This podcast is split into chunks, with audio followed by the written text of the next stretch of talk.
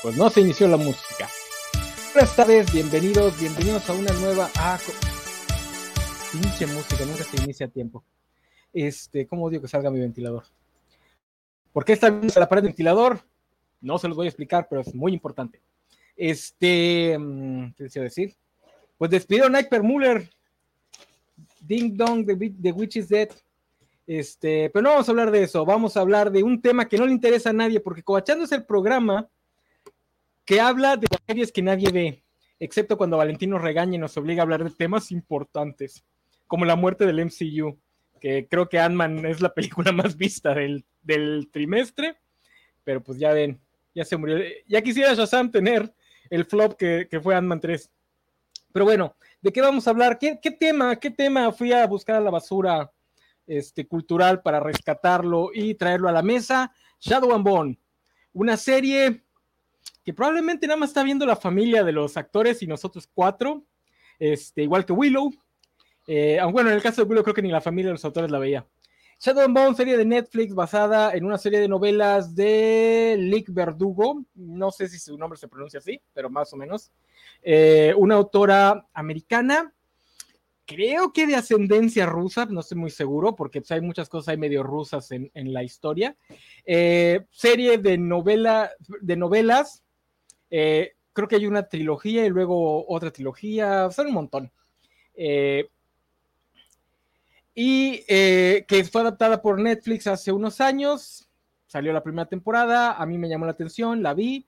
Acaba de salir la segunda temporada, que no sé cómo le esté yendo. Aquí una, ah, una compañera va a venir a desproticar porque no sé qué, qué cambiaron de, de, los libros y que ya no se cumplió su chipeo y no sé qué tantas cosas va a venir a, a reclamarle a la adaptación de Netflix. Pero bueno, de eso vamos a hablar hoy. Shadow and Bone, vamos a hablar un poquito también de lo que es el, el género Young en general. Eh, pues quédense aquí con nosotros, ya saben que se pone cotorro. Prometo mantener las perversiones a raya. Ah, no es cierto.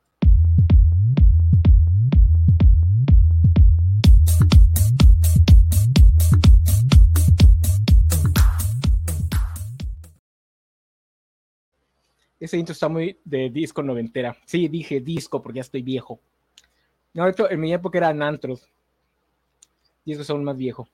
Pero bueno, ya, este, sin más rodeos, vamos a dar la bienvenida a la mesa de esta noche.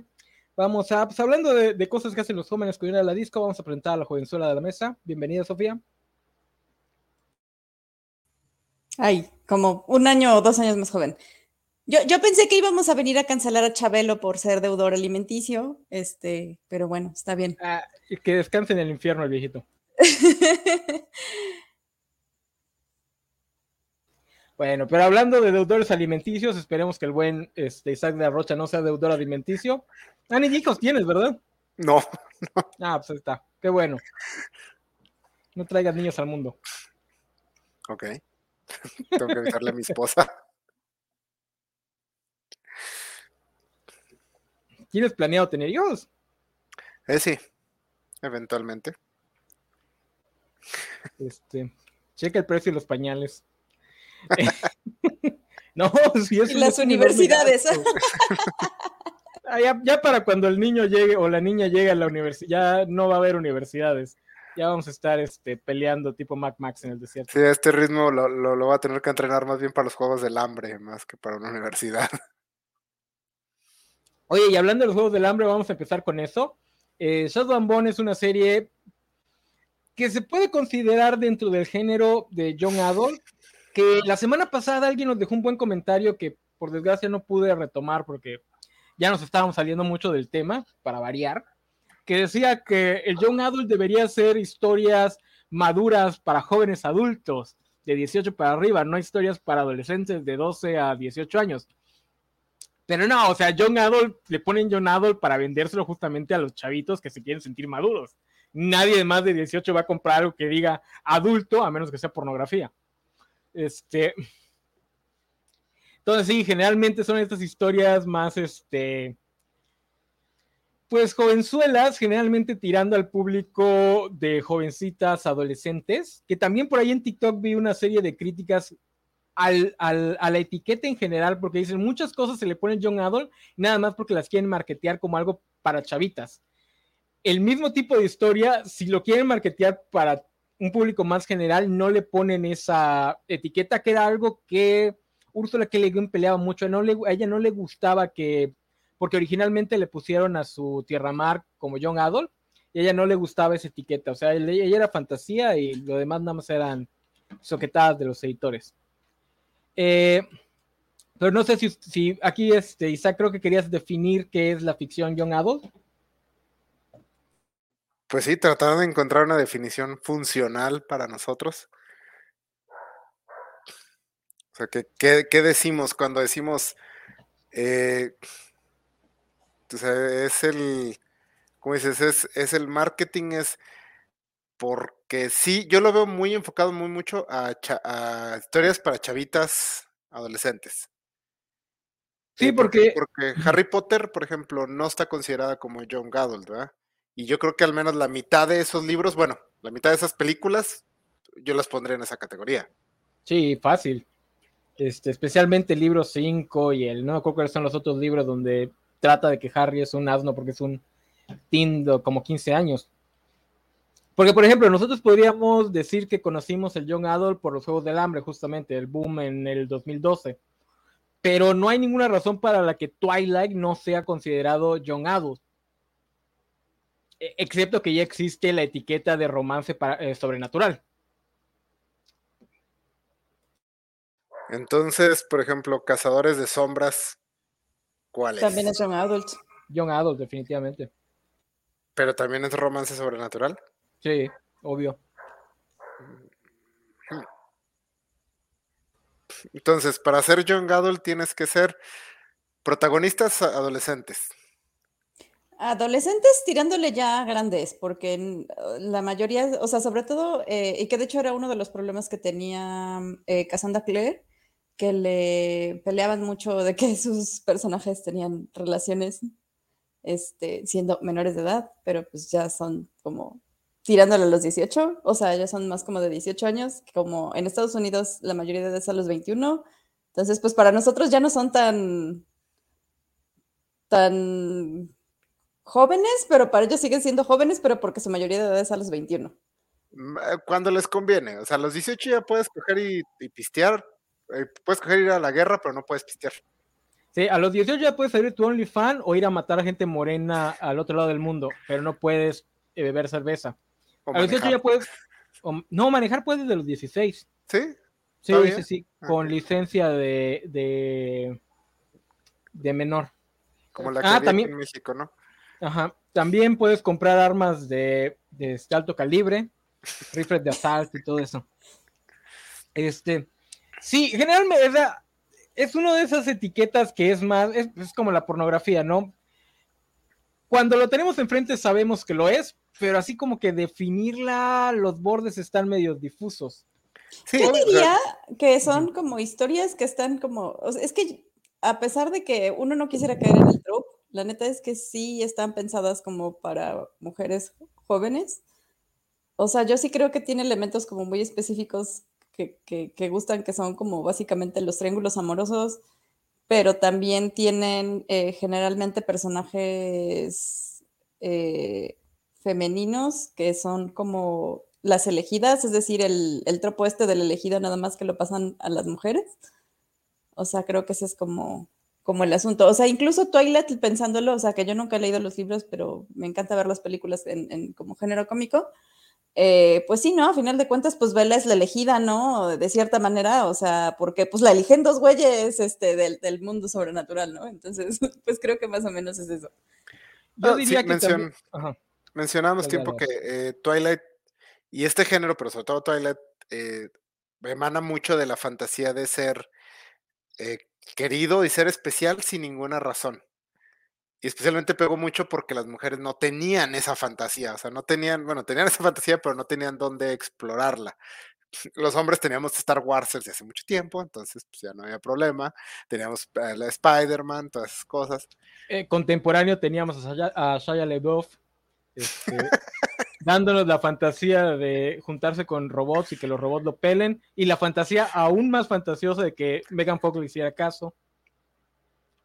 Pero yo también diría que el Young Adult este, se centra mucho en, en poner historias que son analogías de las problemáticas de las adolescentes. O sea, porque ahí es donde notas cuando algo es Young Adult, ¿no? Que se clava en hacer analogías, o en el caso de Twilight, literalmente presentarlas como tal, de lo que son el estrés escolar, en el sentido de relaciones sociales dentro del mundo escolar, cuando eres todavía hijo de familia, etcétera, etcétera, que generalmente la fantasía, en, general, valga la redundancia, eh, tiende a obviar. Lo primero que hace la fantasía es justamente sacarte de ahí, que es lo que a mí me desespera de los defensores de Spider-Man, que dicen, no, es que me gusta mucho porque te muestra cómo, eras cuando estabas en la prepa.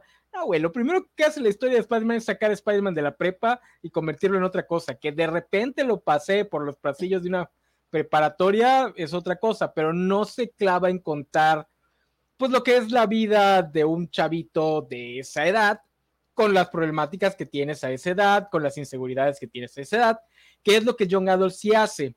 ¿Qué es lo que hace que a muchos el género les parezca nefasto? Pues porque tienes protagonistas que están pues, preocupadas por caerle bien a las Mingers, por, este, pues no sé, hablar con el chico guapo, etcétera, etcétera.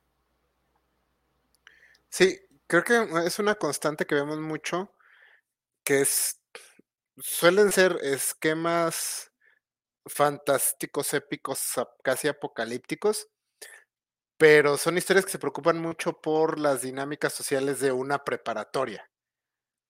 O sea, tienen mucho eso exactamente de que, ay, me, pelará el chavo guapo, la chava guapa, este, me juntaré con los populares, este, o, sea, seré un nerd, en medio de un contexto más épico. Y también veo que jalan mucho de esta idea de que son protagonistas adolescentes enfrentándose a esquemas de poder establecidos, que es algo muy de adolescente, ese punto donde ya tienes la edad para ver para ver las cuerdas que te controlan, pero no tienes nada de poder para hacer nada. Entonces, creo que también eso es algo muy, muy de ese género. Por eso específicamente hay mucho young adult eh, distópico que así fue como, como llegó al mainstream. Por cierto, ahorita podemos decir lo que se nos dé la gana porque no nos está viendo ni mi mamá. Este, se nota que este tema eh. jala multitudes. Eh, y Valentina aprovecha para tirarle pedradas. Ya debimos cancelar a Chabelo, enano. Debimos haber cancelado a Chabelo. Eh, sí, es que Val siempre me dice, toquen temas de actualidad, pero pues a mí me gusta la dificultad. Chado on Bone está actual, salió esta semana. y ya hasta los actores lo olvidaron. Este, no, sí, eh, el ascenso de este género se da justamente por, la versión distópica con los Juegos del Hambre que yo hace años comenté que era una evolución de lo que ya presentaban Buffy y Sheena en su momento. Era llevar esta misma idea de, la adolescencia al siguiente paso. Eh, por desgracia, para el género empezaron en la cima, entonces de ahí todo, era, todo fue cuesta abajo porque la distopía Young Adult creo que es el género que se ha muerto con la mayor velocidad que he visto en mi vida. O sea, en el tiempo en el que salió el mismo año que Vengadores 1. Y para, ¿qué será? O sea, ya para la era de Ultron ya estaba bien muerto. Sí, sí ardió así con un fuego. Que ahí Como el pintajo. tenemos un ejemplo de que realmente el lo mencionamos en las películas de superhéroes, que este homogeneidad puede realmente matar un género, especialmente cuando tiene un, representante tan monolítico como en ese caso fueron los Juegos del Hambre. Porque ahorita mencionamos varios ejemplos de Young Adult, tenemos Shadow and Bone, que es algo diferente, pero lo que los estudios vieron fue Juegos del Hambre y rápidamente dijeron la cosa que más se parezca. Y de ahí tuvimos un chingo de ejemplos. Y yo, yo culpo de la muerte del John Gado la Divergente. Sí, y Divergente es un, es un caso que, del que me gusta hablar porque Yo nada más vi la primera película, leí el primer libro y la neta, sí, no, no, nada en ellas me llamó a seguir ni leyendo ni viendo. Y luego la, las sagas fílmicas ni siquiera la terminaron.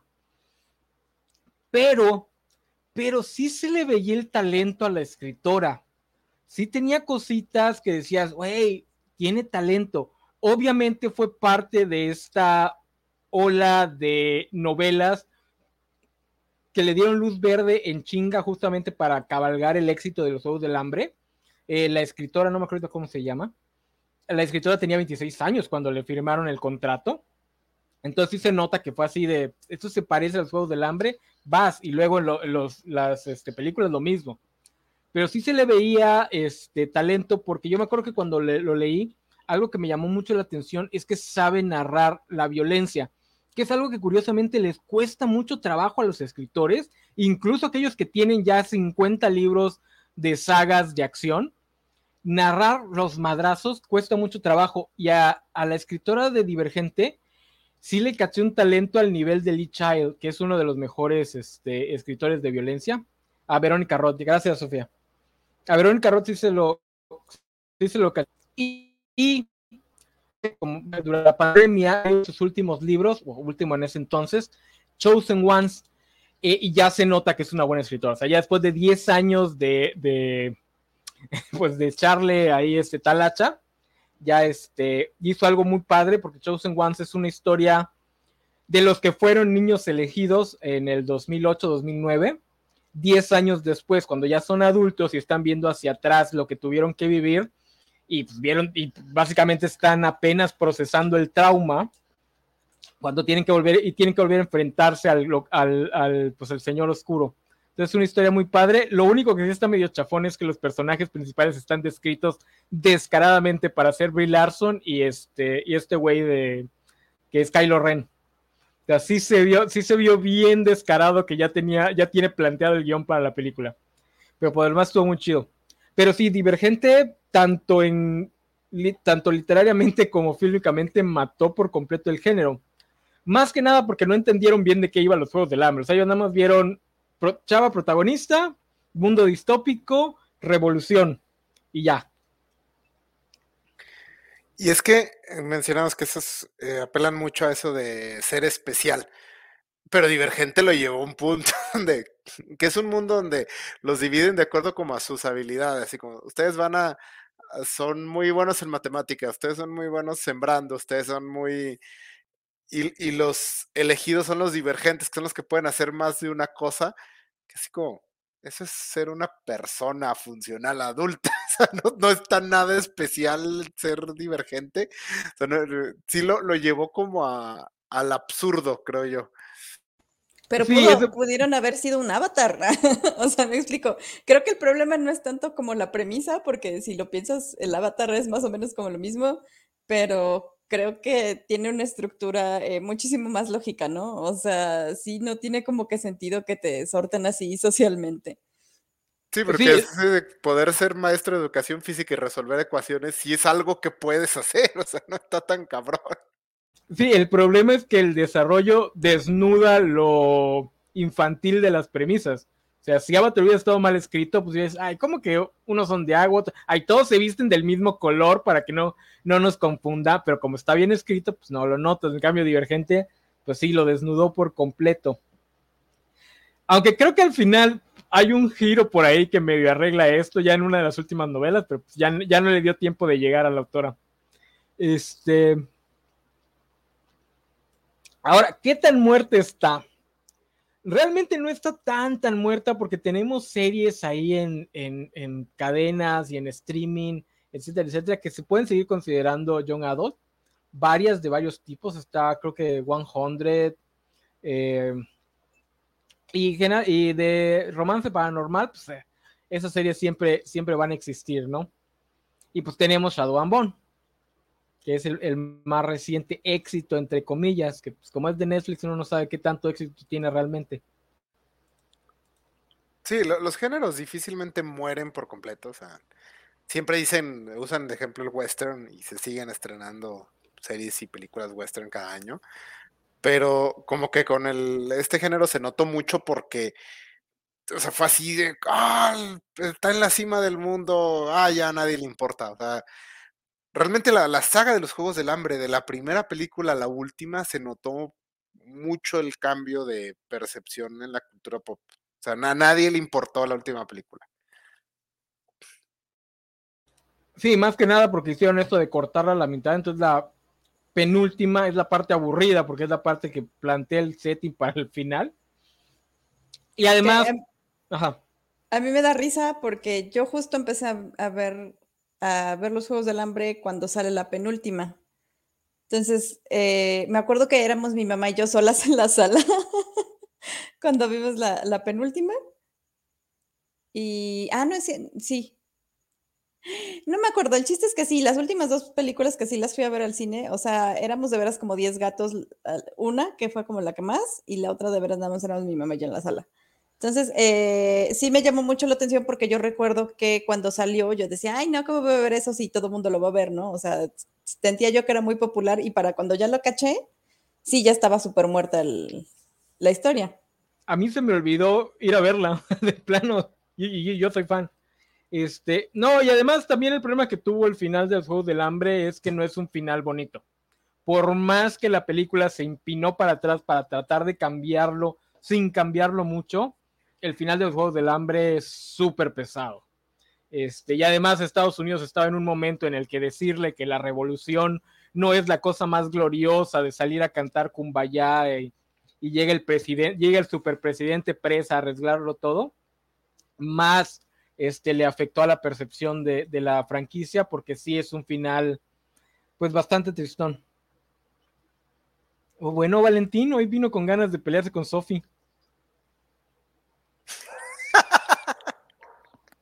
Este, gracias, Lides Ropremo, por hacernos nuestro intro. Ya no me voy a quejar.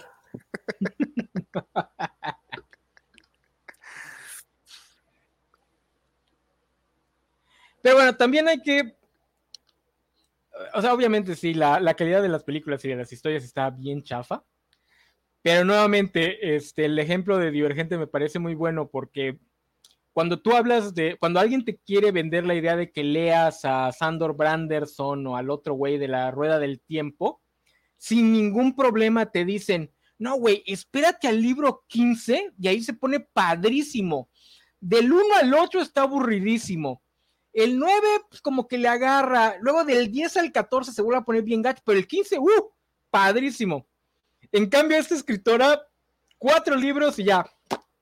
A pesar de que tiene este, muy buenos libros, este, al final de, o sea, más recientes.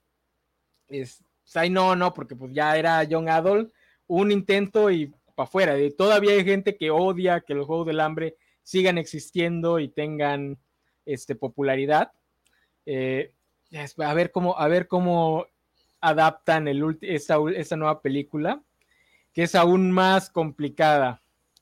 El libro está que estaba viendo entre semana, justo eh, porque sacaron por el aniversario del, no recuerdo si de la película o del, libro de los Juegos del Hambre, eh, el póster de la balada de los pájaros y las serpientes. Y estaba diciendo, no me acuerdo quién de la producción, que le estaba gustando mucho que ahora hay un como un resurgimiento de los Juegos del Hambre eh, en TikTok. Entonces es toda esta gente que ya no alcanzó a leer los libros, a ver las películas, lo está encontrando en TikTok y por eso digamos que está como resurgiendo. Entonces, eh, o sea, como ustedes dicen, creo que realmente lo Young Adult nunca va a morir porque mientras existamos personas que nos gusten todos estos tropos, pues va a seguir existiendo. Este, pero, creo que, por ejemplo, sí puede haber como una oportunidad de que resurja si es que eh, seleccionan bien qué es lo que va a resurgir, porque precisamente, este, bueno, ya, ya luego me quejo de la, de la serie. Eh, sí, eh, yo espero que esa actitud de querer reanalizar Twilight porque pues muchas de las críticas a Twilight er, no, eran porque fueran malas, sino porque pues, era para chavitas y eso es un gran pecado, ¿no? Todo tiene que ser oscuro y este, sin colores para que sea serio. Eh, espero que toda esa, esa actitud la retomen ahorita que vienen los Juegos del Hambre. Mi problema es que la historia específica de la balada de aves cantoras y serpientes es aún más complicada que la saga original eh, la trilogía o cuartrilogía, como se le diga, uh, mucho del nuance de la historia. Te presenta a Katniss como la heroína perfecta cuando en las novelas Katniss no es ni de cerca la brújula moral de esa historia, es Pita. En varias escenas, Katniss es bastante culera. En la primera novela específicamente, Katniss está en modo supervivencia. En ningún momento es un personaje carismático, ni un personaje que te caiga bien. Eh, pero pues es, es, como Wolverine, ella sobrevive porque sobrevive. Eh, y lo guayguasaron. Claro que ahí no necesitabas tanto porque era una historia un poquito más juvenil. Esta es una historia donde el protagonista es un villano. El protagonista es el villano y nunca deja de ser un villano. Pero como él es el protagonista, vas a ver el lado más humano. Y eso en las manos de Hollywood siempre me aterra porque si lo guayguasean va a ser la historia de cómo hay que ver el lado humano de Trump, que al final los Trumpers son seres humanos que hay que querer y que este, en vez de pelearnos con ellos hay que darles abrazos. Eso es lo que me da miedo. En la novela no, en la novela queda muy claro que Snow es lo que es porque es una mierda. Internamente él es una mierda de persona, independientemente de su contexto, porque hay muchas escenas en donde él tiene la posibilidad de ser una buena persona y él por elección propia elige el camino que lo va a llevar a ser el presidente que termina siendo. Si por ejemplo la película se come todas esas escenas, nada más nos va a dejar con, ay, es que pobrecito creció durante la guerra y por eso es el malo. Entonces hay que entenderlo. Su amor lo dejó. Ajá, por ejemplo, eso, ¿no? En la novela sí queda bastante claro que él decide darle la espalda al amor. él tenía la posibilidad de tener una vida feliz, pero una vida donde iba a ser pues, un simple campesino. Mucho lo de, lo de Aquiles, ¿no? Puedes tener una larga este, y feliz vida siendo un don nadie, o puede ser un hijo de puta y ser este glorioso y recordado por toda la eternidad y Snow elige el camino de Aquiles. Eh, y esa es una de las críticas que se le hace al John Adol justamente porque las copias de The Hunger Games nada más copian lo superficial. Y una de las cosas superficiales es poner de villana a una mujer. Entonces muchos todavía están enojados porque fue una época en la que las villanas eran básicamente Hillary Clinton. Aquí les bailo, dice Valentín, este escritor de la escuelita. Pues muchos todavía están enojados porque dicen que fue un género que ayudó a, pues a que la gente no fuera a votar por Hillary Clinton. Este, que pues, es un pésimo entendimiento del final de The Hunger Games. Que irónicamente, el final de The Hunger Games te advierte sobre ese tipo de gente porque te dice, no todos los aliados de guerra son aliados. Hay gente que nada más le interesa tirar al villano porque quiere el poder. Y una vez que tengan el poder van a hacer exactamente lo mismo porque nunca les interesó ser mejores personas. Este, y eso les molesta mucho a algunos gringos, especialmente a los blancos. Entonces, si la hacen mal, pues ya valió. Si la hacen bien, pues ojalá que cabalgue el, el, pues ese intento que quisieron hacer de defender Twilight, pero pues Twilight no, no, no se puede defender. No, pero es que el, intento, yo bueno, he visto mucho que este, eh, como reivindicación de Twilight no es tanto al, a la calidad de la historia, creo que todos el están de acuerdo en que es basura, sino al hecho de que el odio contra Twilight eh, no, no era no era a que la historia fuera mala, sino que le gustaba a chavitas adolescentes ese fue el problema. Hay un chingo de basura. Se sale un chingo de basura. La serie, las películas de Transformers estaban más culeras que Twilight y no recibían ese nivel de odio. Pero eh, de pronto alguien estaba vendiendo fantasía para el público que normalmente no recibía ese tipo de fantasía. Y lo mismo le pasó hasta, hasta cierto punto a Harry Potter. Harry Potter jaló mucha, mucho fan mujer, aunque no es una serie tan enfocada directamente a ellas. Y la respuesta eh, viriles. Está más perro el Señor de los Anillos. Una comparación medio a huevo, hecha medio a huevo. Y creo que eso es lo que está chido de esta reivindicación de Twilight. O sea, la saga no se puede defender, pero creo que las fans se pueden defender.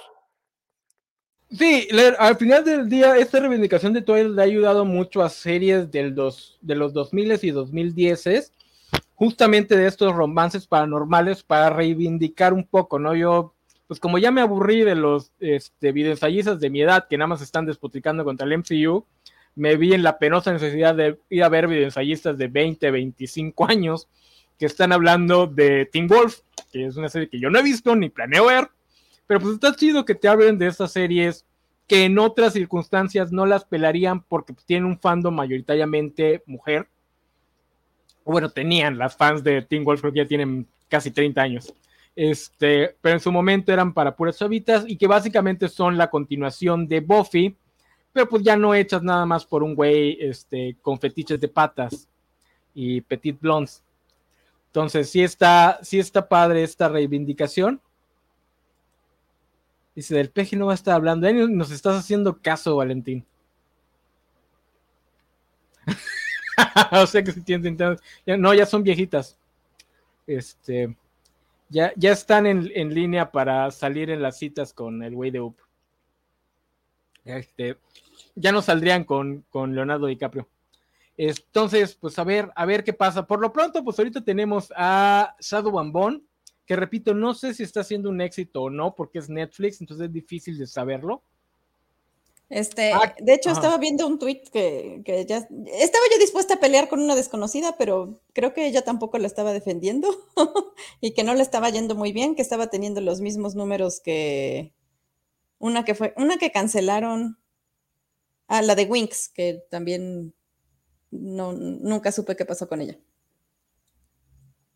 a mí me sorprendió que le dieran segunda temporada porque me imagino que es una serie cara, por muy barata que la quieran hacer, necesitan construir escenarios, este, necesitan meterle CGI por muy chapa que esté.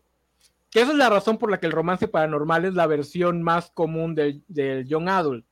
Porque pues, en el romance paranormal nada más pues, están en una ciudad, entonces pueden ir a filmar a Vancouver, hacerla pasar por cualquier ciudad del mundo y ya, en cambio, historias como Shadow and Bone, si necesitas ahí armarte unos escenarios, este, incluso si eres como Disney, que todo lo hace en CGI, pues es un buen de dinero. Eh, pero bueno, ¿de qué trata Shadow and Bone? Este, ¿Quién se quiere aventar el pequeño? De la primera, de la de historia en general. Isaac. Lo voy a intentar. No sé si lo logre.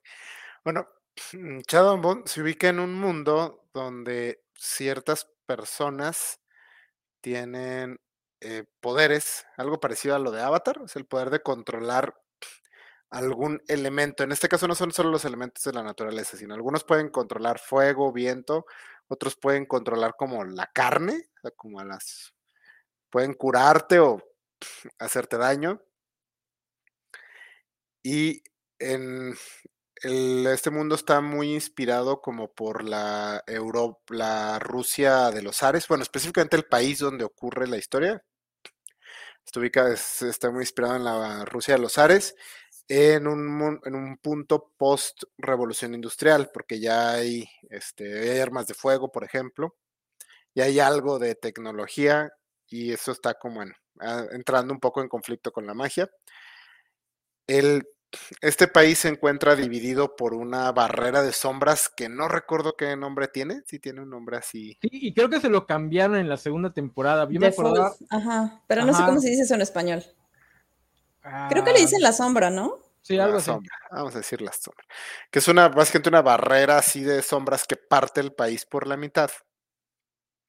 Y donde si entras está todo oscuro y te atacan como murciélagos gigantes que te matan.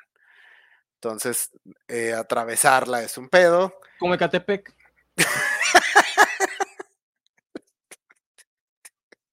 sí, tienes razón, más o menos igual de inseguro. Saludos a Gaider. Entonces, el, estas personas con poderes, pues tienen eh, posiciones variadas en esta sociedad, son en general muy apreciados por el gobierno, por, para ser usados como armas del ejército, pero son en general despreciados como por la gente de a pie, por ser mutantes.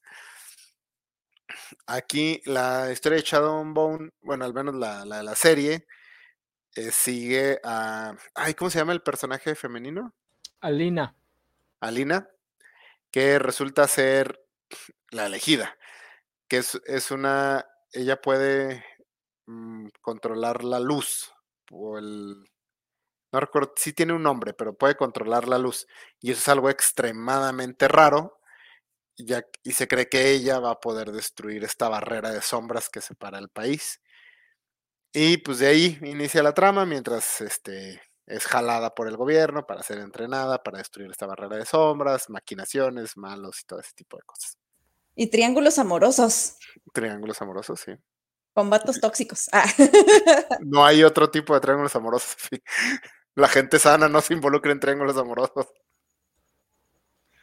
Si la gente sana, si quiere una relación de más de dos personas, le entra directo al poliamor. Este, pero mi buen Isaac, te estás comiendo la única parte buena de esta serie. ¿Estás hablando de los cuervos? Los cuervos. Sí, bueno, mientras seguimos a Elina eh, y su extraño triángulo amoroso con su profesor y su amigo de la infancia que parece más su hermano que su pareja. Este, está, está bien rara esa dinámica. Yo, Estoy, no me puedo decidir entre un güey que se parece a mi hermano y mi, y mi figura de autoridad. sí. Porque cuando, cuando le dijeron, tienes que hacer un triángulo amoroso problemático, la autora dijo, ahí voy. todo. Eh, bueno, simultáneamente seguimos a un grupo que se llaman Los Cuervos, que son básicamente eh, mafiosos de poca monta, que están de- del otro lado de la barrera de sombras, de donde inicia la historia de Elena. Y ellos este, están, pues, están involucrados en temas de mafiosos, tienen un casino ahí que le va más o menos, pero para derrotar como al mafioso con el que están en conflicto, aceptan un contrato para secuestrar a la elegida y llevarla, no recuerdo con quién, que es la facción que la quiere, eh, a cambio de eh, básicamente que se deshagan de sus rivales dentro del, del bajo mundo de, de- de este, de esta ciudad. Ellos son pues, tres, el- la verdad no recuerdo ahorita sus nombres, pero como dijo Lana, son los mejores personajes de esta serie. Casi. Inés y. Inés, Esos tres. Cass Breakham, Inés y, y Jasper, no sé qué. Así es. Y al mismo tiempo, bueno, pues los vamos a ver a ellos planear eh, un robo. O sea, su parte de la historia es más una película de atraco, mientras los vemos conseguir todos los elementos que necesitan para poder secuestrar a la elegida. Y tenemos una tercera trama que seguro todos olvidaron, de una que es una que tiene el poder de convencer, es como y que es atrapada por un tipo de un, de un país vecino que se dedican a meterse a este país y secuestrar a las personas con poderes para llevárselos y juzgarlos, básicamente matarlos, y empiezan a desarrollar un romance prohibido, en lo que es por mucho la peor trama de esta serie. Pero aparte Sí. el güey es como súper religioso, ¿no? Entonces es- yo siento que es más como la trama de un padrecito que se enamora de una bruja, o sea, es como la lógica que quisieran seguir. Y como "Ah". Sí, sí, sí. la- las tramas románticas no son el fuerte de Liverdugo. Este, porque la, la mejor, la mejor pareja es la que no tiene trama romántica, que son Cass y Nesh. Que en ningún Ah, momento se nos dice si hay algo romántico, pero sí tienen química. Sí, no, sí se dice, sí se dice. ¿Mm? Sí, sí, se dice que, que, se quieren, sí. Sí, ah, Ah, bueno. ¿hasta, hasta, cuándo- ¿hasta dónde te quedaste, Nano? No, pues voy al principio de la primera tem- de la Ah, segunda no, temporada. no, entonces ya, no, no te spoilo entonces. No, Ah, pero ok, en la primera sí lo dejan como, o sea, no te lo dice, pero sí, sí tienen varias conversaciones así de que, Ah, pero es que las otras ¿Qué dos tramas están, están tan mal escritas que no sé si era intencional o nada más la química de los actores. Porque pues las Bueno. otras dos que sí, como en la trama de esta Elena constantemente están diciendo es que si solo estuviera con la persona que amo, es todo para mí, todo lo que voy a hacer es para estar con ella. Contrólate, güey. No, y además, híjole, es que también son los dos protagonistas más feos que pudieron haber encontrado y los ponen junto a Ben Barnes. Y dices, güey, está muy desequilibrado eso. O sea, No, Miley sí está bonita. no, no, no. El, el- el otro güey sí está así super X. O sea, Ah, tienes no, a sí, Ben sí Barnes, está super X, te lo concedo. tienes a Ben Barnes de un lado y tienes al otro güey de otro. Dices, ok, sí, creciste con él, pero tienes a Ben Barnes del otro lado. Tienes a Dorian Gray, al príncipe Caspian. Sí, pero por eso también luego, luego se quiere encamar al general oscuro. ¿Cómo tiene? ¿Qué, qué nombre tiene? Eh, Sí, Tyrion. sí, porque en cuanto dice, ah, el otro no me contesta mis cartas, déjame encamar a este güey. A mí ah, la, la primera temporada a mí sí me gustó, la verdad sí, sí me gustó.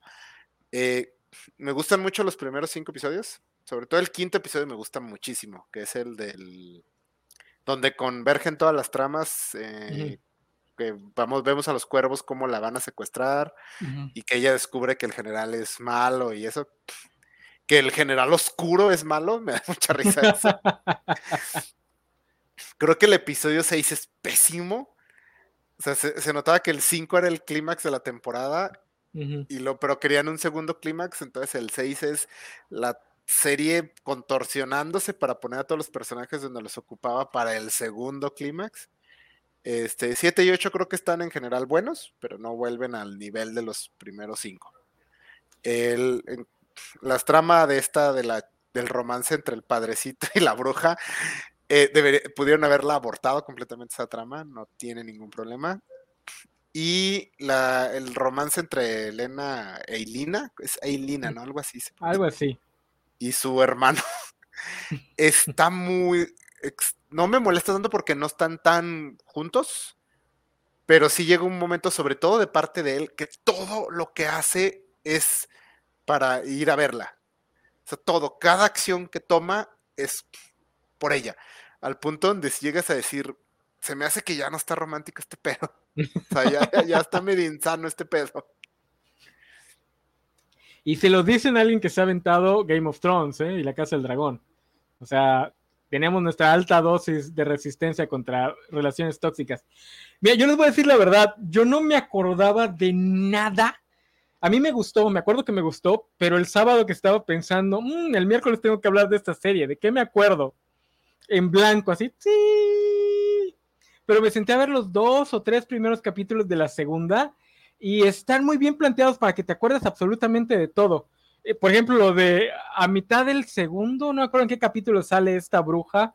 Este, antes de que saliera, empecé a recordar, oye, espérate, había otra trama, la trama de un soldado que se estaba llevando a una bruja, no sé dónde. ¿Qué fue de ella? Y ay, justo al, a los tres, cuatro escenas sale a recordarnos este, lo que había pasado, que le dan además una, eh, una trama tipo prisión rusa en donde los ponen a pelear este, que pues a mí, a mí eso me gusta mucho, no sé por qué. Eh, eh, entonces sí me gustó cómo los primeros capítulos de segunda temporada te ayudan a recordar todas las tramas sin ser obvias, sin que nadie se detenga a decir, ay, ¿te acuerdas que hicimos esto? Excepto el medio retcon que hacen para introducir un personaje nuevo que se me hizo súper bobo, el que les pagó a los cuervos realmente y decir, ah, qué metido a la fuerza está esto. Ni el carisma del actor este, te ayuda a, a comprarlo. Pero fuera de eso, sí, este, está muy bien planteada. Y sí me acuerdo que me gustó. Me gustó más que nada por los cuervos, porque toda la trama de Lina me estaba dando hueva, pero los cuervos sí. Y la segunda temporada, los primeros tres capítulos, no sé después, porque no los he visto. Sí se hace muy obvio que la trama de Elina la están arrastrando porque seguramente la autora lo tiene en su contrato de si vas a adaptar esto, primero tienes que adaptar esta primera novela, porque yo tengo entendido que en la serie juntaron dos series. O sea, hay una trilogía con la trama de Elina, que es todo esto de la elegida y el Señor Oscuro, y luego está Six of Crow, que es, una serie única y exclusivamente de estos personajes. En la primera este, temporada no lo sentí tanto, estaba como que más integradito porque pues justamente unos tenían que ir a adaptar a la otra. En esta temporada sí siento mucho el choque entre las dos tramas, que están tratando de juntar dos cosas que no se deben de juntar, eh, porque por un lado la trama de Ailina pues está en el setting ruso imperial y por el otro lado la trama de los cuervos ya es básicamente siglo XX que no es irrealista, Rusia tardó mucho en modernizarse cuando el resto del mundo ya estaba bien metido en la, en, la modernidad. Rusia seguía tratando a todos como en el medievo, pero sí es un poquito chocante pasar de una a la otra, ¿no? O sea, tienes la, que además ya la trama de los cuervos se hace ya 100% fantasía urbana, donde lo que importa es esta lucha de, de poder entre, entre Cass y, y que son las dos cabezas de las mafias locales este, y por el otro todavía tienes la trama de, del romance y de tengo que salvar al mundo del señor oscuro. Entonces sí es así como que, ay, güey, eh, no sé si más adelante logran, logran emparejarlas o si nada más va a ser una temporada, porque tengo entendido que quieren hacer un spin-off de los cuervos, ¿no? Sí, que lo hagan. No, sí, es que es lo que vale la pena. Porque además son los actores que tienen el todo el carisma. Y además en esta segunda temporada se suman, eh, se suma otro y les juntan a la, a la bruja, que, hacen bien porque hace buena mancuerna, especialmente con Cass, por lo menos en estos capítulos que ya vi. Este, porque es básicamente la que rompe un poquito la dinámica del equipo, donde todos hacen lo que Cass diga, porque pues, él es el líder y ella es la que, oh, espérate, espérate, ¿cómo por qué? Este, entonces está padre la, interacción. Que además tengo entendido que ellos son los fan favorites en todo. O sea, ellos son los, los que jalan el chipeo y toda la cosa. Sí, este, a mí me gustó mucho la primera temporada y por eso me, me chuté los libros, pero eh, de, hecho tengo hilo de los cuervos, que de hecho es el, las, son las que no he leído. Entonces, eh, lo que tiene el Bardugo, ¿cómo se pronuncia? Es que tiene una escritura muy dispareja. Algunas partes del libro se va rapidísimo y es muy interesante y no puedes parar, y de repente tiene así como cinco capítulos seguidos que son de hueva. Entonces, por eso digo, eh, sí, me parece que lo ideal sería que, de hecho estaba yo quejándome en Twitter que decía yo, ojalá si cancelen ya Shadow Weapon y que nada más nos dejen a los cuervos, porque la neta es que la, la trama de Aline está de hueva. Eh.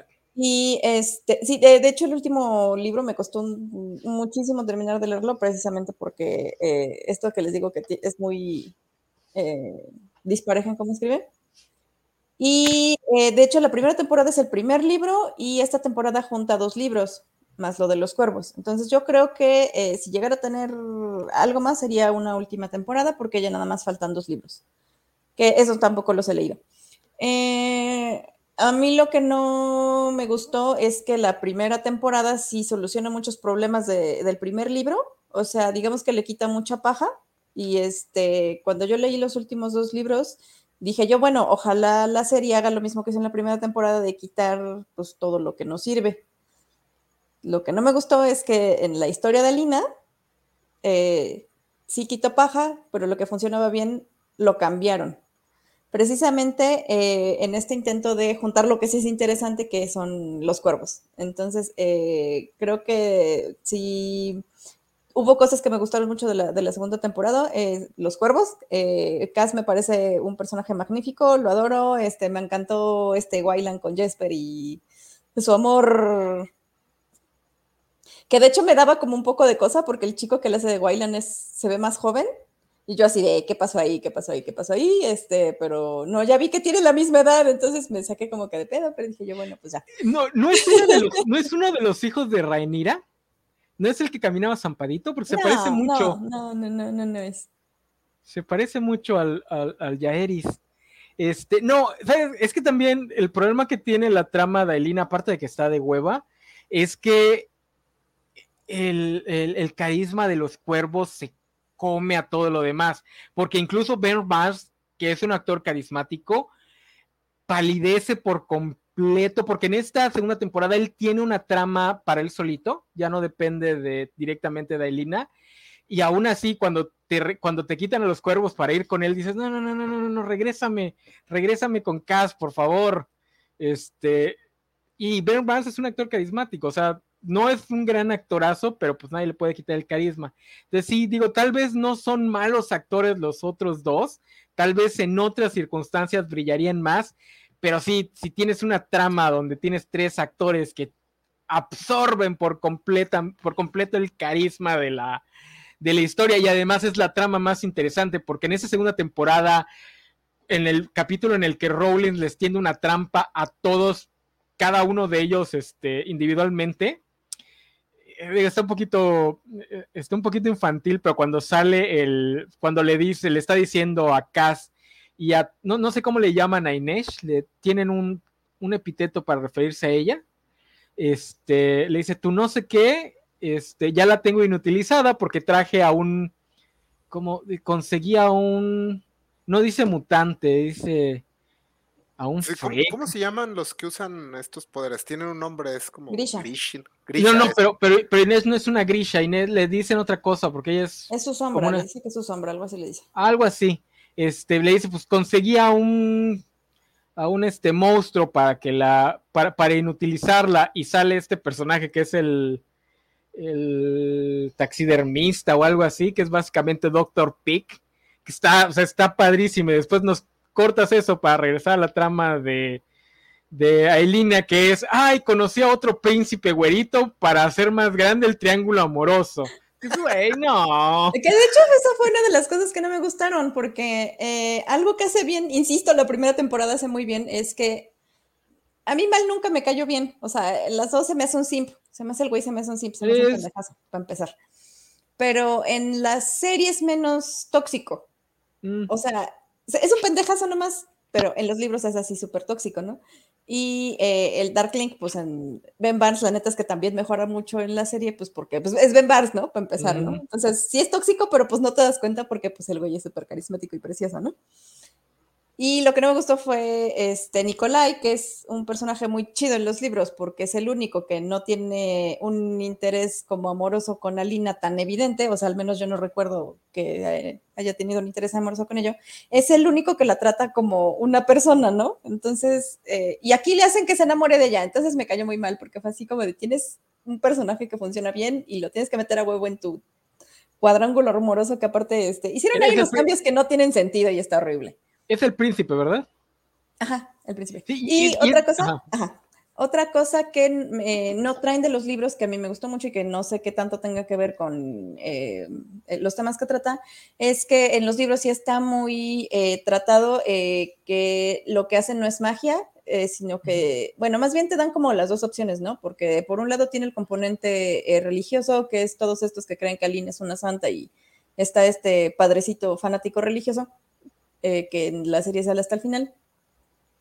Y eh, la contraposición, que son estos que dicen que es la pequeña ciencia, que es este, eh, que en realidad no es que hagan magia, sino que hacen pequeña ciencia, así le llaman, ¿no? Entonces, eh, tiene como esta contradicción entre que tú puedes escoger si lo que está pasando es una cuestión como científica, por así decirlo, o que si es una cuestión este, mágica religiosa. Y en la serie eso se pierde totalmente porque, pues, fantasía. Este, es, el, el- el- es que además el príncipe tiene en su contra que lo presentan muy mal. O sea, entra como el puchi. De, hola, ya llegué, voy a hacer un personaje cool. Este, dices, ay, güey. Y, no. no, y además arruina aún más a Mal porque se hace más evidente que no tiene nada a su favor el muchacho. O sea, hay una escena donde dice, ¿y tú para qué sirves? Yo soy el rastreador, voy a rastrear a este, a este pescado. Así, así no funciona un rastreador. Yo, yo sé que es un setting de magia, pero un rastreador no funciona en el mar. No puedes hacer eso con peces. Pero es lo único que, es lo único que le pueden poner a hacer al niño si no Pero- tienes a- ahí encima al ladito, Es lo simpiando que nada tiene más es el poder del amor, enano, el poder del amor heterosexual. sexual. Es- ese es- eso sí es con mal, un gran problema. Que, eh, porque de hecho la serie te presenta esta opción. Estos Grisha ya no son tan Tan importantes porque hay armas Ujú. y te dicen que Mal es un gran soldado, o sea, es muy bueno. Entonces sí te dan un elemento para que esté balanceado. Y, y sí te dicen que es muy buen rastreador y todo. Pero todo lo que hace, toda su trama, toda su energía mental está en cuánto quiere a Elina, o sea, cuánto la quiere. Y es, o sea, que, si ese güey, consíguete una vida. O sea, es, es como ese compa que tienes que tiene un crush y solo habla de su crush. O sea, nunca te habla de que, que, que leyó, que jugó, que no, no, solo te hablas así, güey, ya, vamos a hablar de otra cosa. ¿no? Y si no tuvieron ese compa, ese compa son ustedes. Este, no, y luego le introducen a este personaje que es un, es un príncipe, es un corsario, porque no es pirata, es corsario, o sea, un capitán de barco, y además es científico. Entonces, tienes a Mal ahí literalmente paradito como el simp. O sea, está ahí junto a Lina porque es el amor de su vida, y pues nada más, porque para todo lo demás hay personas con más habilidades. Y también, bueno, tengo entendido que la, la bueno, la duología de los cuervos, que creo que son nomás dos libros, los escribió después. Sí, después. De, Shadow and Bone. Y se nota, bueno, o sea, yo no los he leído, no sé qué tanto diferencia en los libros, pero se nota que perfeccionó al menos en crear a los personajes. Porque los cuervos tienen las personalidades más grandes, o sea, de ahí se comen aunque les dediques menos tiempo, son tan exuberantes en sus personalidades que te llaman la atención. Ninguno de ellos hace magia y aún así todos son mucho más cool que cualquiera de los magos. O sea, el pistolero, ¿se me olvida cómo se llama? Jasper. Jasper está bien chingón todo lo que hace y la esta de la chava la que es la sombra también lo, que es básicamente una ninja o sea sin y luego los planes de este de líder cómo te los presentan sin tener poderes, todos ellos son mucho más cool que todos los hechiceros que tenemos acá del otro lado. Y también eh, Ailina, su trama sí está muy, muy, muy metida en el young adult y en los clichés de. Y los cuervos se sienten extrañamente adultos. La serie me puede decir lo que sea, que tienen la misma edad que Ailina, no es cierto. Estos güeyes ya tienen pedos de adultos.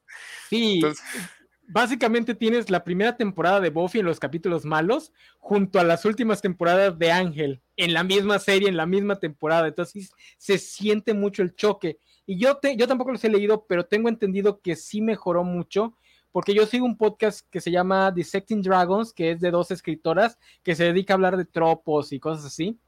Y chulean mucho a, específicamente a Cass Breakham, porque dice que es un personaje muy bien construido, que te presenta esta idea de venganza, pero de una forma bastante compleja o complicada, bastante gris. No es la típica idea de, ah, es que él tiene este, razón para vengarse y por lo tanto tenemos que esperar que logre su venganza. Según estas personas en los libros, el personaje sí tiene sus claroscuros y sí te plantea lo mucho que la venganza te consume que hasta donde voy en la serie el actor lo refleja bastante bien.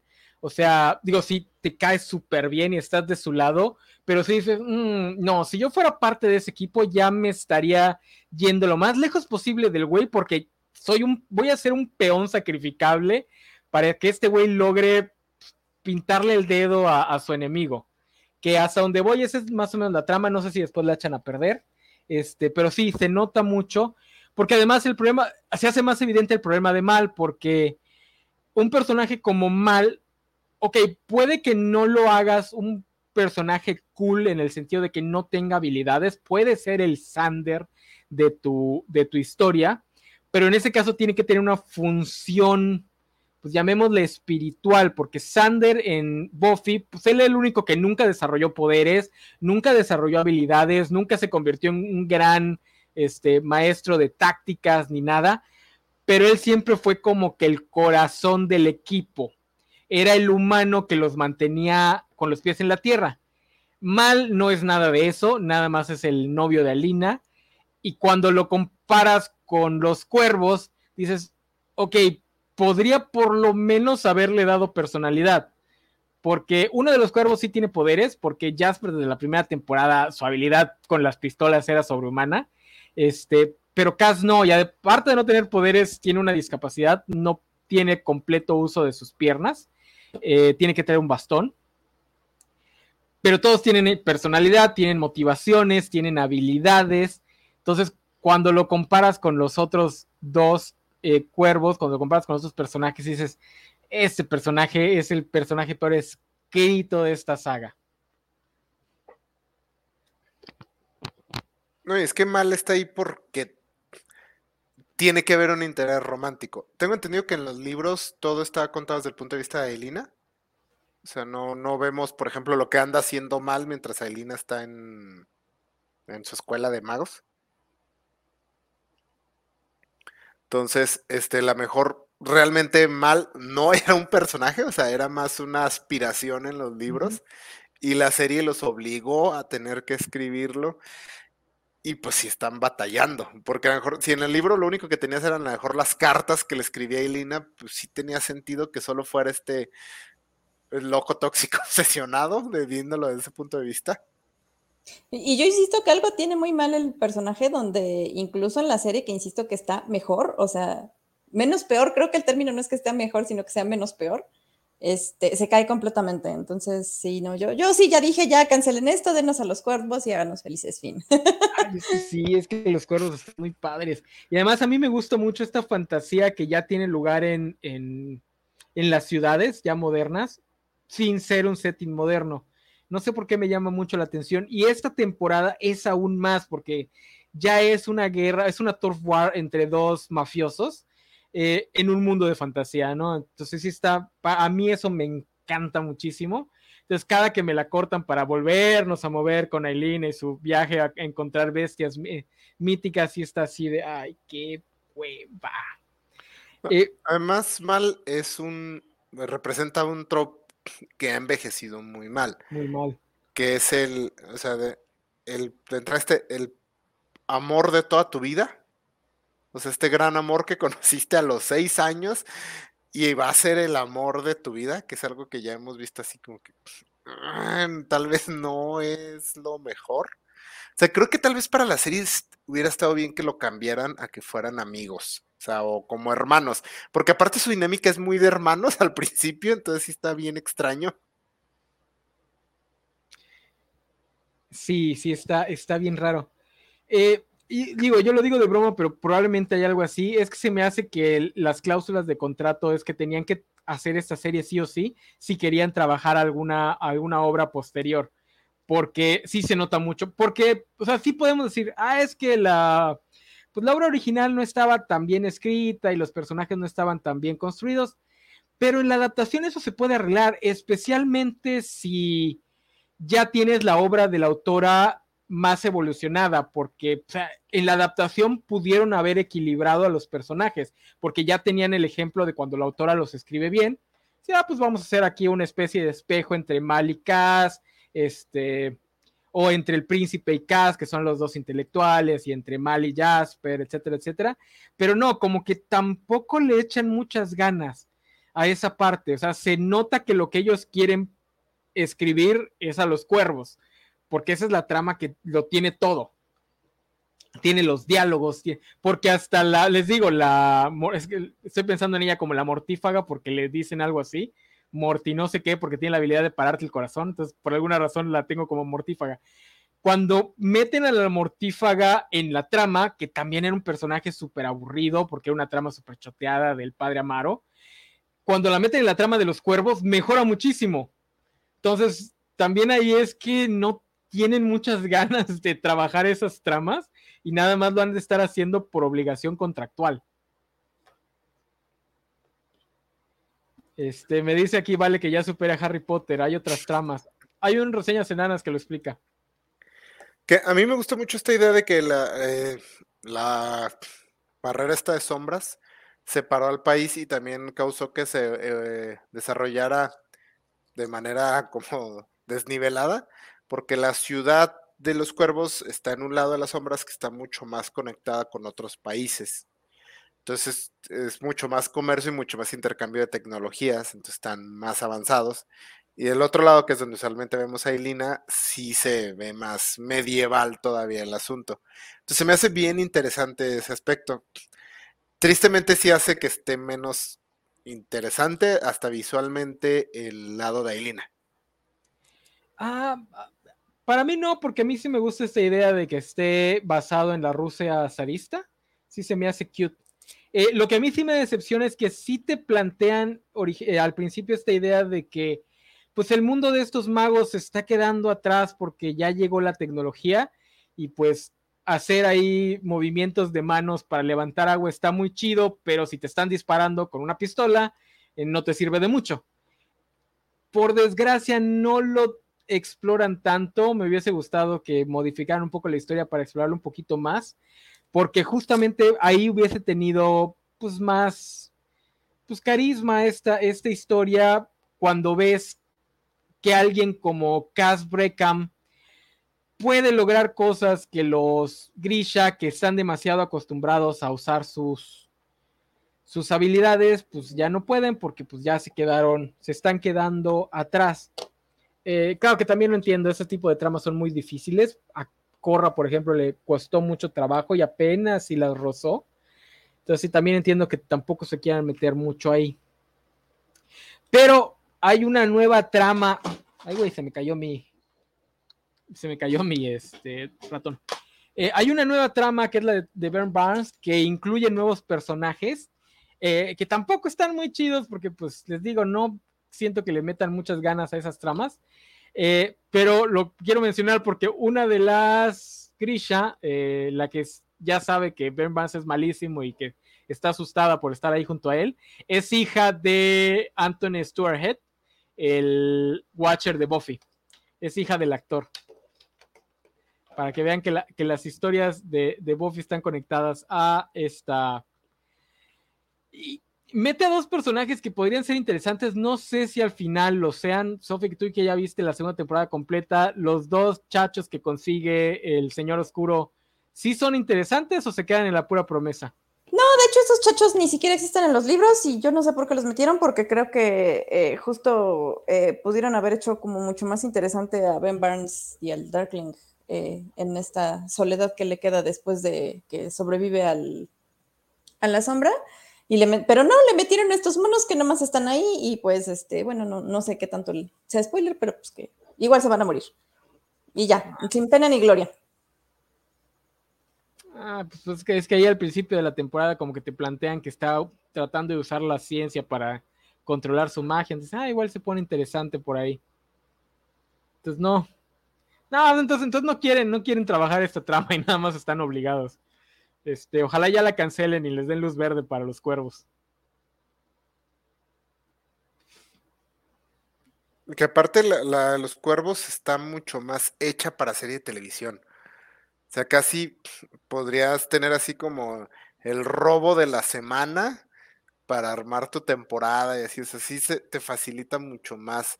Y les pasa en la primera temporada que algunos episodios sí son así como, ah, en este episodio tienen que conseguir una cabra para atravesar la sombra. Me gustó mucho la subtrama de la cabra. este, mientras que la trama de Lina se veía más un poco sin forma por la naturaleza de, la historia. Y te, y te, presta más para explorar el mundo, porque por ejemplo, pues pueden tener esta trama de la prisión, de, de las peleas en las prisiones y ahí y, Beckham ayudando a la, a la mortífaga a llegar con su novio, etcétera, etcétera. Entonces sí es más, es más sencilla. Este, cuando hablan del contador, sí me dio así como un latigazo de, setting, porque están pasando de fantasía eh, tipo Harry Potter y de repente hablan de contadores, güey, ¿qué, ¿qué, pasó aquí? Este, ya, se van, ya se van a poner a hablar de, impuestos o qué. Es que los contadores hacen magia, enano. Sacan gastos de donde no los hay. no, sí, sí, sí. Ojalá, ojalá este, le den ya la temporada a los puros cuervos. Tengo entendido que también hay más historia. En, este es como que un universo. Eh, la trama de Aileen nada más fue la primera pentalogía y aparte de los cuervos tengo entendido que hay más historias sobre los Grisha. Eh, eh, no, son los primeros tres son de Purolina, los segundo, la duología es de los cuervos y en la tercera creo que se juntan los dos. Pero nada más son ah, dos libros y ya, a la goma. Ah, ya, ya, ok, ok. Ah, pues que se siente escribir algo nuevo. Este. ¿Es algo más que decir de la serie? ¿Personaje favorito? La cabra. Cas, es precioso. este, para no escoger a Kat, voy a escoger a, Jasper porque Gunslinger. Me gustan los personajes. Bueno, yo escogeré al, otro cuervo, a la chava. A Inés. es que sí, la competencia está injusta. Yo creo que en la primera temporada está bien, está bien manejada la trama de Lina. O sea, realmente creo que la primera temporada sí, lo que no rescato es la trama del, la trama del padre Amaro que le llaman. Es la que sí es cada vez que cortaban esa trama era así, ay, güey. Y la parte es, la más calienta pendejos, hacía La, la, esta de cuando están en la cabaña con frío y lo así se mete bajo la. Vamos a juntarnos. Sí. y luego que el, el, soldado se quita la playera para curarse y resulta que está bien papi y así como, oh no, es, e, es un fanático religioso, pero ve ese abdomen, o sea, esto, esto, esto lo. Por, por, eso en esta, por eso en esta temporada lo ponen a pelear en, en, en una jaula. Ah, sudado y sin playera. Sí, sí, sí. Entonces, a, a mí sí creo que el, la trama de Lina estuvo bien llevada. Sí creo que los cuervos sí se llevan un chingo en la primera temporada, pero estuvo bastante bien llevada y me gustó mucho cómo las eh, juntaron en el episodio 5. Eh, de hecho, si yo fuera, yo hubiera extendido un poco más esa primera temporada para que el 5 fuera el final de temporada, porque a lo mejor es lo que le está pasando ahorita, que se les acabó la... Porque estuve leyendo y lo que estamos viendo en los cuervos no, no ocurre en los libros, básicamente estamos viendo como una precuela a lo, de sí, lo que sí, pasa sí. en los libros. Entonces a lo mejor se les acabó el espacio para hacer la precuela y están batallando. Pero pues a, a, mí sí me gustó la primera temporada, yo no empezaba a ver la segunda, estaba muy ocupado, pero pues espero que me guste, aunque la, no me da eh, muy buenas impresiones lo que dicen. Empieza bien, pero pues por lo que dice Sophie se cae después, excepto la trama de los cuervos. Este, sí, la verdad es que pesa mucho que hayan intentado juntar las dos, las dos historias. Sí, eh, es, digo, no sé entonces de qué trata. Yo pensé que habían tomado tramas de, de la duología de los cuervos y las habían ahí planteado, no sabía que era completamente nueva, entonces aún más obvio que la que ellos quieren escribir es la de los cuervos y todo lo demás es, es este, por obligación. Pero pues ah, mientras me metan este, un mundo de fantasía semimoderno con prisiones y este...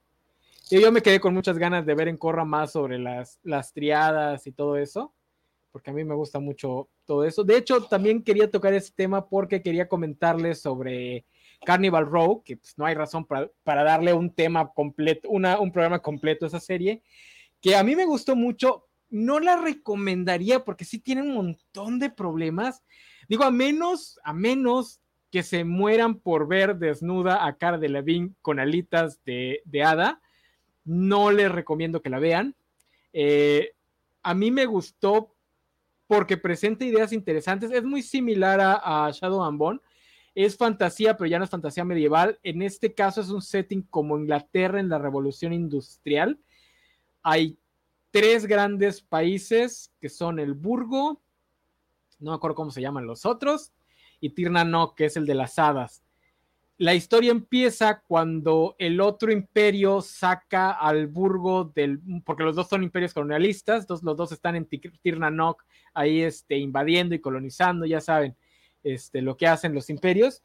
La serie empieza cuando el otro imperio logra sacar al burgo de Tirnanok, entonces muchos de la, muchas de las hadas, faunos, este, centauros, etcétera, se tienen que ir de refugiados a la ciudad principal del burgo, al burgo burgo.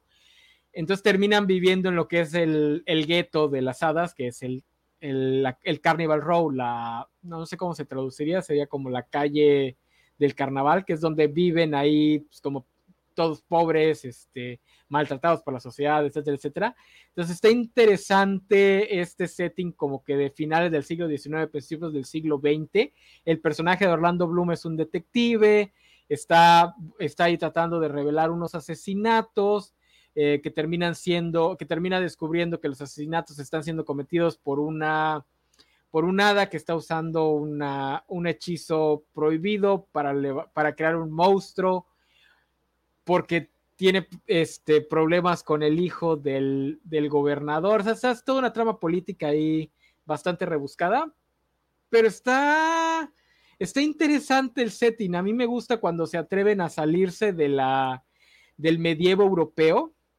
Digo, en este caso no se alejan mucho, se quedan en la Inglaterra colonialista del siglo XIX eh, el único problema es que sí se vuelve muy problemática cuando se quiere meter a las tramas sobre criticar el colonialismo, pero sin hablar mal de, de Occidente, ¿no? Al final de la segunda temporada es bastante choqueante porque durante las dos temporadas la policía, pues es la policía, nada más se dedica a proteger a los ricos y a pegarles con garrote a las hadas y al final te tratan de decir, no, pero con el poder del amor logramos convencer a las buenas manzanas de ayudarnos y con eso ya la policía, o muy, muy como el final de, la trilogía de Batman de Nolan. Al final, la trilogía, eh, al final la policía hace una cosa buena y ya con eso se este, eh, lavan su conciencia.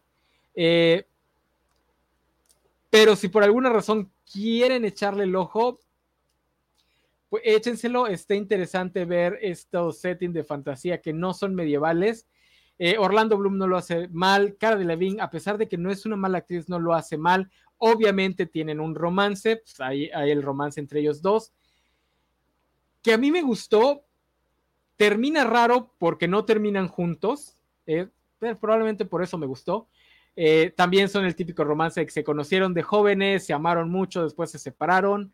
Eh, después por ahí descubren que Orlando Bloom no es humano, realmente es un hada, pero de niño le cortaron las alas, entonces este, se hace pasar por humano, ahí metiendo ahí ciertas cosas sobre el racismo que después se vuelven un poquito problemáticas porque es la visión blanca sobre el racismo, pero bueno, este, me gustó el final, al final pues el personaje de Cara de Levine termina descubriendo que estaba enamorada de su mejor amiga y se va a vivir feliz a Tirnanok y este Orlando Bloom se queda ahí tratando de cambiar el mundo, este, dándole, dándole sermones al Congreso. Eso, eso sí no me gustó porque al final de la segunda temporada hay un personaje que quiere matar a todos los miembros del Congreso y yo, este, pues ya bien chairo, digo, ¿y eso qué tiene de malo? He visto morir un montón de personajes pobres, este, minorías y demás, pues que maten a todos los del Congreso, ¿qué? pero pues obviamente el, eh, Orlando Bloom los tiene que salvar y al final les da su, su este, les dice, ustedes han sido muy malos, tienen que mejorar y ya los deja ahí felices. Eso, eso sí todo medio chafa. Pero pues está, está interesante. Yo tengo una duda, porque tengo entendido que esta ya la cancelaron. Ya está cancelada. Entonces, sí, pero sí, sí tiene un cierre, o sea, como... Sí, sí tiene un cierre. Ah, ok. Sí, sí, sí, tío, este, el personaje cada vez le viene encuentra la felicidad con su amiga, se va a vivir este, con ella Tirna Nock, se casan, este, triunfa el amor, triunfa el amor no heterosexual, este, y el güey se queda ahí solo tratando de, pues de ser un político. Ah, otra cosa que no me gustó es que salen hombres lobo, pero salen los hombres lobo que parecen Squinkles, que yo odio, odio con todo mi corazón. Este, entiendo, entiendo que es difícil animar el pelaje, que cuesta mucho trabajo, cuesta mucho dinero, y Disney tiene acaparados a todos los, este, de efectos especiales, pero no me pueden mostrar hombres lobo y después mostrarme esas porquerías. O sea, no me puedes decir, el otro, el otro imperio para, para nivelar las cosas con el burgo que puede usar magia y a, entes mágicos, pues lo que hace es crear hombres lobo, inyectar gente y hacer los hombres lobo, y dices, wow, qué idea tan chida. Pero los hombres lobo parecen dices, No, no, no me puedes hacer eso. Eso sí me molestó mucho, pero bueno, eso ya son cosas mías de, de, mis problemas con la representación de los hombres lobo. ¿Ustedes han leído o visto alguna serie con ese tipo de fantasía que no sea Avatar y Corra? Porque Avatar y Corra también, especialmente Corra. Hmm. Es...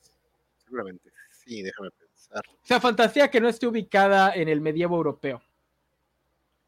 Este, hay una que me, gusta, un, un cómic, me gusta mucho a mí, que se llama The Spire, La Espira que es fantasía, ciencia ficción, no estoy seguro cuál sea ahí el término, eh, y se ubica en el, es, un, es una miniserie de ocho números que se ubica en una ciudad, es un mundo como de, fantasía apocalíptico, y eh, hay una ciudad que se convirtió como en el refugio en medio de tal desmadre, entonces como Ciudad de México, ahí está todo el mundo, un chingo de gente acá tiborrada en un espacio pequeño, y la historia sigue a la, como a la check de esta, de esta torre mientras tiene que resolver un crimen que tiene que ver con altas esferas de poder y todo.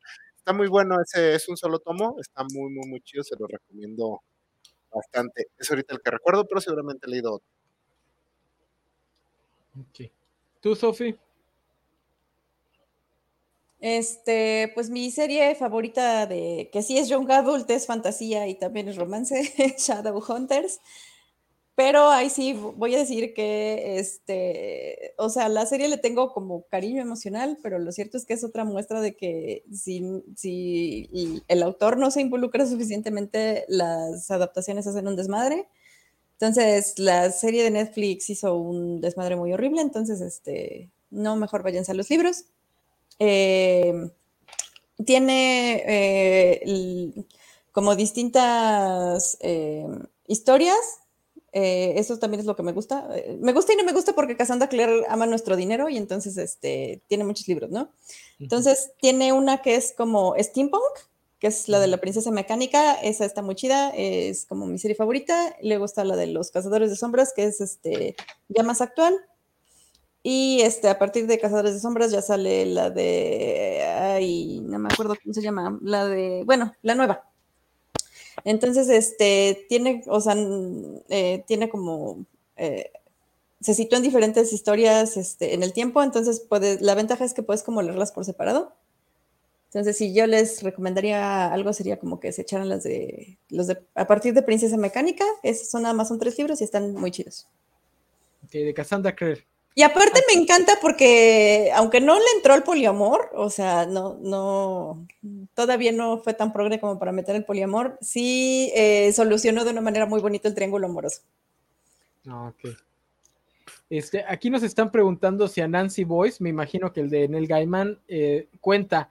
No, a Nancy Boyce es 100% Urban Fantasy, que es este, eh, de hecho no, de hecho es casi realismo mágico, ni siquiera es urban fantasy, es, es realismo mágico, entonces no, no contaría.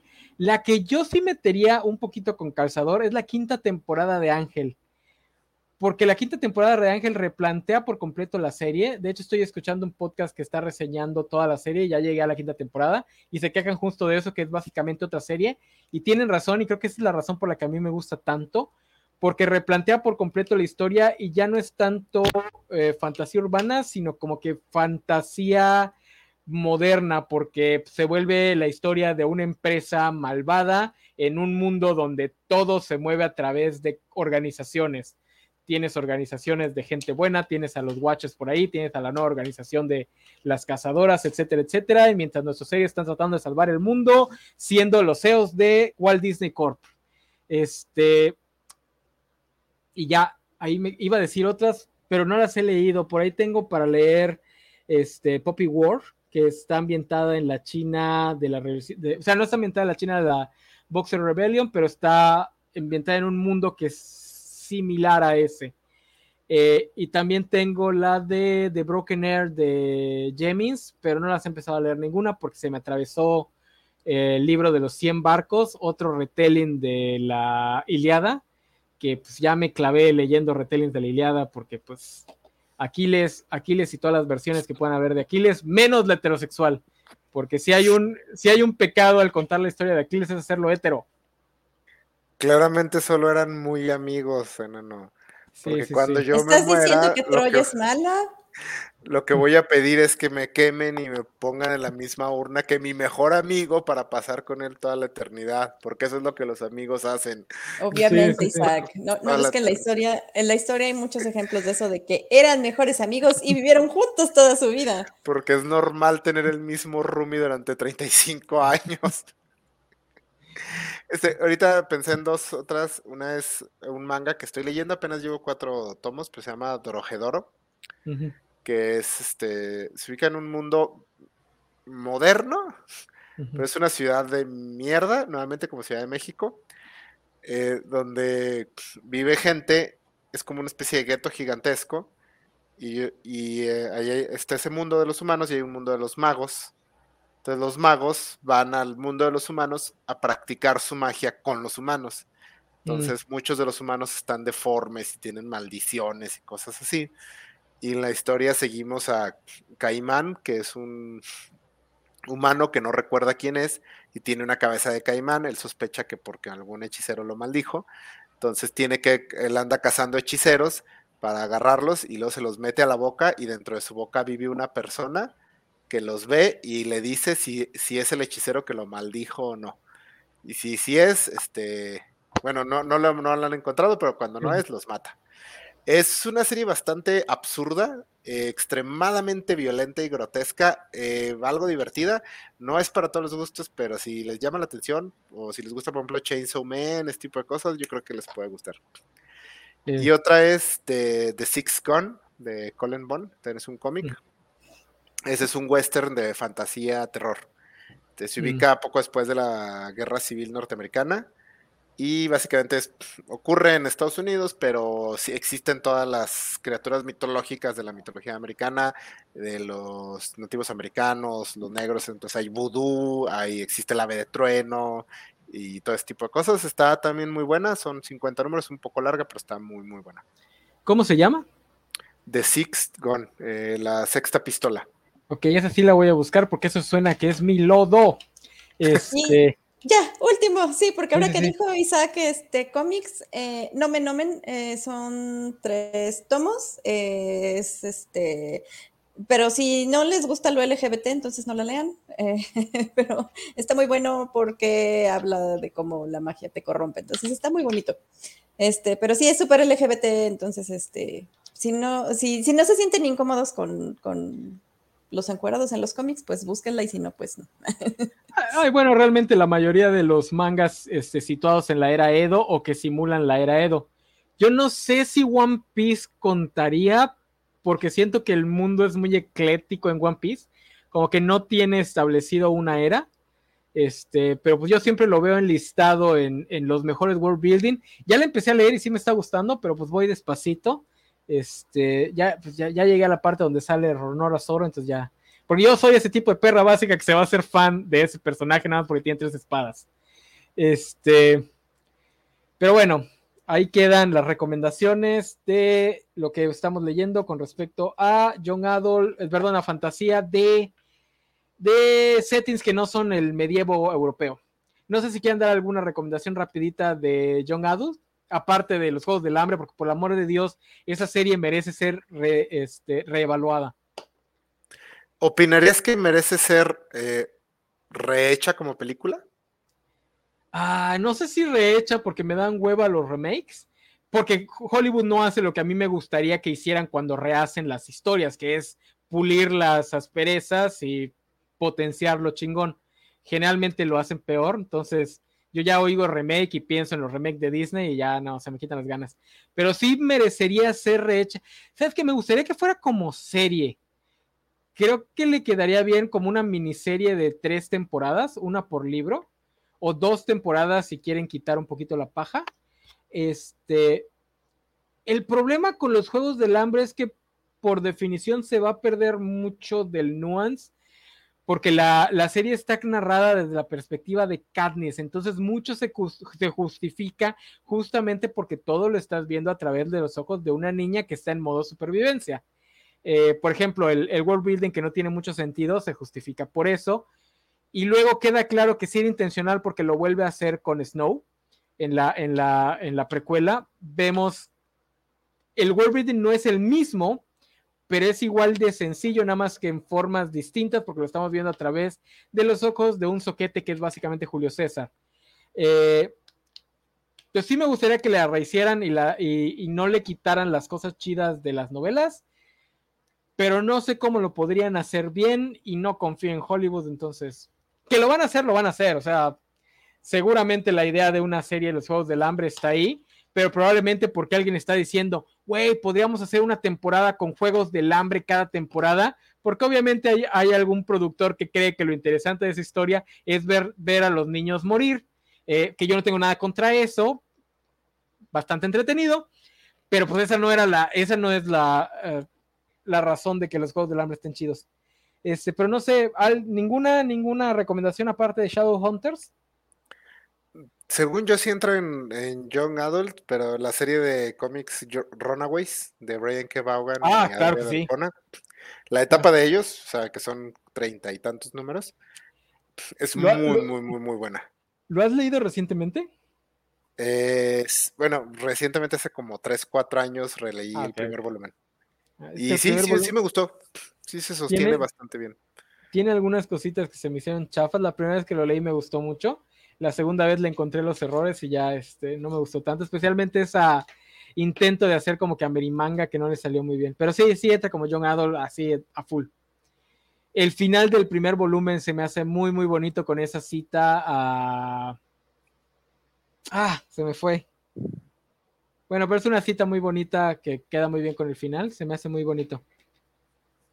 Dice Valentín que Runaway de Rainbow Rowell está muy chido. No, Valentín. Este, Runaway después de que lo dejara Wedon ya no, no, no tiene chiste. Ni lo intentes. Eh, digo, pues, entonces si no hay más este, recomendaciones, ya no les recomiendo otra vez la serie de... Ah, se me fue el nombre. Carnival Row. No, no, no, no, no, la, la novela esta de, de, la emperatriz china, pero ambientada en un mundo futurista. Ah, la viuda algo. Sí, la vida de hierro. Ajá. Este, que no está tan bien escrita, pero está chida. O sea, si les gustó Naruto y si les gustaron los juegos del hambre, es básicamente una combinación chida de ambas cosas. Hmm. Eh, dice Valentín que el de Wedo no está chido, ni el de Tony Moore, Robert sí. ¿Cómo vas a decir que el de Wedo no está chido si ahí presenta el romance del mexicano con la irlandesa? Este. No, no es cierto, la, etapa de Wedo está medio chafona. Pero pues es el cierre al volumen, a los volúmenes de Bagua, entonces hay que, contarlo. Pero bueno, entonces eso fue todo de John Adol, que sé que el, el, tema no le interesa a nuestro público porque dicen, historias para niñas, aunque después se van a ver a Spider-Man teniendo sus romances adolescentes. ¿De qué vamos a hablar la próxima semana? Porque pues aquí somos negreros y trabajamos en vacaciones. No lo sé, si llegamos a venir, si llegamos a venir, porque son vacaciones, igual nos ponemos hasta las chanclas de ebrios si no llegamos al programa. Si llegamos a venir, puede que hablemos de la línea Ultimate. Vamos a aprovechar que es Semana Santa y podemos traer a Gerson porque va a estar controlado, porque no puede ofender a nuestro Señor Jesucristo en sus días de guardar. Entonces vamos a desempolvar a Gerson, que ni lo he invitado, pero ya lo estoy este, planteando como, como invitado, pero vamos a ver si puede venir para que hablemos de la línea Ultimate ahorita que Jonathan Hitman la va a revivir. Que seguramente va a ser una basofia, porque lo que hizo Jonathan Hitman en la línea Ultimate fue una basofia. Pero bueno, es buen momento de hablar de la línea Ultimate. Si es que llegamos a venir la próxima semana. Eh, dice aquí Luis Juárez, porque Spider-Man es para niños como todos nosotros. Este, no, sé por qué les gusta tanto Spider-Man, ese personaje me aburre muchísimo. Este, entonces aquí vengan a hablar de, yo voy a venir a hablar de The Ultimates, aunque dejé colgadas esas reseñas, este, porque amo, amo con todo mi corazón esos cómics, son los únicos que nunca, de los que nunca me desharía, que se me están cayendo pedazos todos de tanto leerlos. Este, no sé si Isaac vayas a venir a hablar de algo en específico. Pues yo vendré a tirarle mierda a la línea de Ultimate. ¡Ah! Me encantan los Ultimates. de ah, hecho, me gusta mucho la línea Ultimate, pero después de los primeros cuatro años se cayó horrible. Ah, no, sí, horrible. De hecho, es, es mala desde el principio. Los errores estaban ahí, pero no los veíamos porque especialmente The Ultimate nos apantalló mucho. The Ultimate sí es muy buena. Yo sigo, yo sigo insistiendo, y esa es mi teoría, y me voy a morir hasta que no venga Joe Quesada a desmentírmela. Ese guion no lo escribió Mark Millar solo no es posible que Mark Millar alcanzara ese cenit de talento y después se echara a perder. Es lo único que puede releer de Mark Millar y no encontrarle problemas hasta por debajo de las piedras, porque hasta su Superman Red que es lo otro que defiendo mucho de Mark Millar, tiene muchas cosas problemáticas, se sostiene por la nostalgia y por el amor a, Superman, pero The Ultimates, no, The Ultimates sí está, incluso el arte de Hitch, está muy bien pulido, tiene sus errorcitos, pero no al nivel del resto de su carrera. Pero bueno, ahí de eso hablaremos en la siguiente, en el siguiente programa. Si llegamos a venir, yo voy a venir a tirarle caca al Ultimate Spider-Man, que es el que todo dice, era lo único bueno de, no, no, no, no. Ultimate Spider-Man era las series del CW de la línea Ultimate, que no es tan mal, pero pues tampoco eran lo mejor, ¿no? No frieguen. Este, dice, para eso existen los editores. Sí, sí, sí, ese guion le metió en mano Bill Gemas y Joe Quesada a morir. O sea que ah, va a regresar el incesto, porque en, el, en la línea Ultimate hay incesto, así que estén pendientes.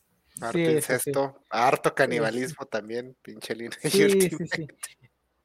Pero hay que decirlo, Mark Millar es el que menos manejó eso. Todo eso es de Jeb Loeb. Sí. O sea, Jeff Lloyd fue el que dijo, ay, de aquí soy. Mark Millar nos lo, pobre. nos lo da a entender de lo de los hermanos Maximov, pero también puede ser un chiste sobre los europeos siendo raros. Nunca queda, nunca queda. Sí, sí, porque también Millar es así como. Nadie lo puede acusar de racista porque él le tira a todos por igual. O sea, él es como South Park. Pero ya cuando llega el Love dice, sí, sí, sí, los dos hermanos se besan y hacen de todo. ¿Por qué era Jeff Loeb? Pero bueno, tampoco, ya después de Game of Thrones no, no, lo- no nos podemos persignar por eso. Este, en defensa de la línea Ultimate nunca hubo fetiche de patas que yo recuerde. Entonces, puntos para la línea Ultimate. Pero sí hay un video escandaloso que ven en pantalla grande, por lo que entiendo, ¿no? Sí. Ah, sí, ah, es que no, es que voy a venir a hablar de- mal de Jeff Loeb. Si a alguien le, si alguien le cae mal Jeff Loeb, estése atento, vamos a hacer el programa del miércoles porque yo voy a venir a tirarle mierda a ese hijo. Porque usó a su hijo, a la muerte de su hijo como escudo durante muchos años para que no le criticaran sus estupideces. Pero bueno, es, y lo voy a venir a hacer en viernes de Semana Santa, además. Vamos a venir a hablar de la línea última en viernes de Semana Santa, porque somos así de pervertidos. Pero bueno, si leen la Biblia, la Biblia es peor. Hay más incesto aún. Lo único que no hay es fetiche de patas, hasta donde yo sé, por lo menos no en los libros canónicos. Habrá que ver en los en el Evangelio según Judas y todo lo demás. Ojalá venga, ojalá venga Gerson. Este, pues si no, pues traeremos al buen Alert Snyder. Sí, seguro vemos cómo meterlo. Este, si no, pues traeremos al buen este, Gámez que está, está bien puesto en, en- en llenar el vacío que dejó Juanjo y que está dejando la ausencia de Gerson. Entonces, chance nos veamos el, el miércoles, si no nos vemos hasta regresando de vacaciones del puente, en la segunda semana de vacaciones para los estudiantes, cuando ya regrese Sofi, porque Sofi sí se va a la playa. Este. Ah, Dios santo, no. Dice, ¿y las lavadas de pies en el Nuevo Testamento no cuestan para el fetiche de patas? Nunca lo había pensado, pero ahora que lo planteas, probablemente por eso le dedican tanto tiempo a esa escena de lavado de pies. Ah. No sé, tal vez, tal vez regresemos a hablar, porque yo quería hablar de, de Jesucristo en esta Semana Santa. ¿Sabes qué? ¿Qué pasó? luego tus preguntas, enano, de que si se habían puesto a pensar de qué talla estaba Chisos, qué pedo. Lo que sí es que Jesús tenía que estar circuncidado porque era judío. Jesús no usaba capucha. Pero bueno, Podemos, ter- podemos terminar este programa ya. ya vámonos. Este, bye bye.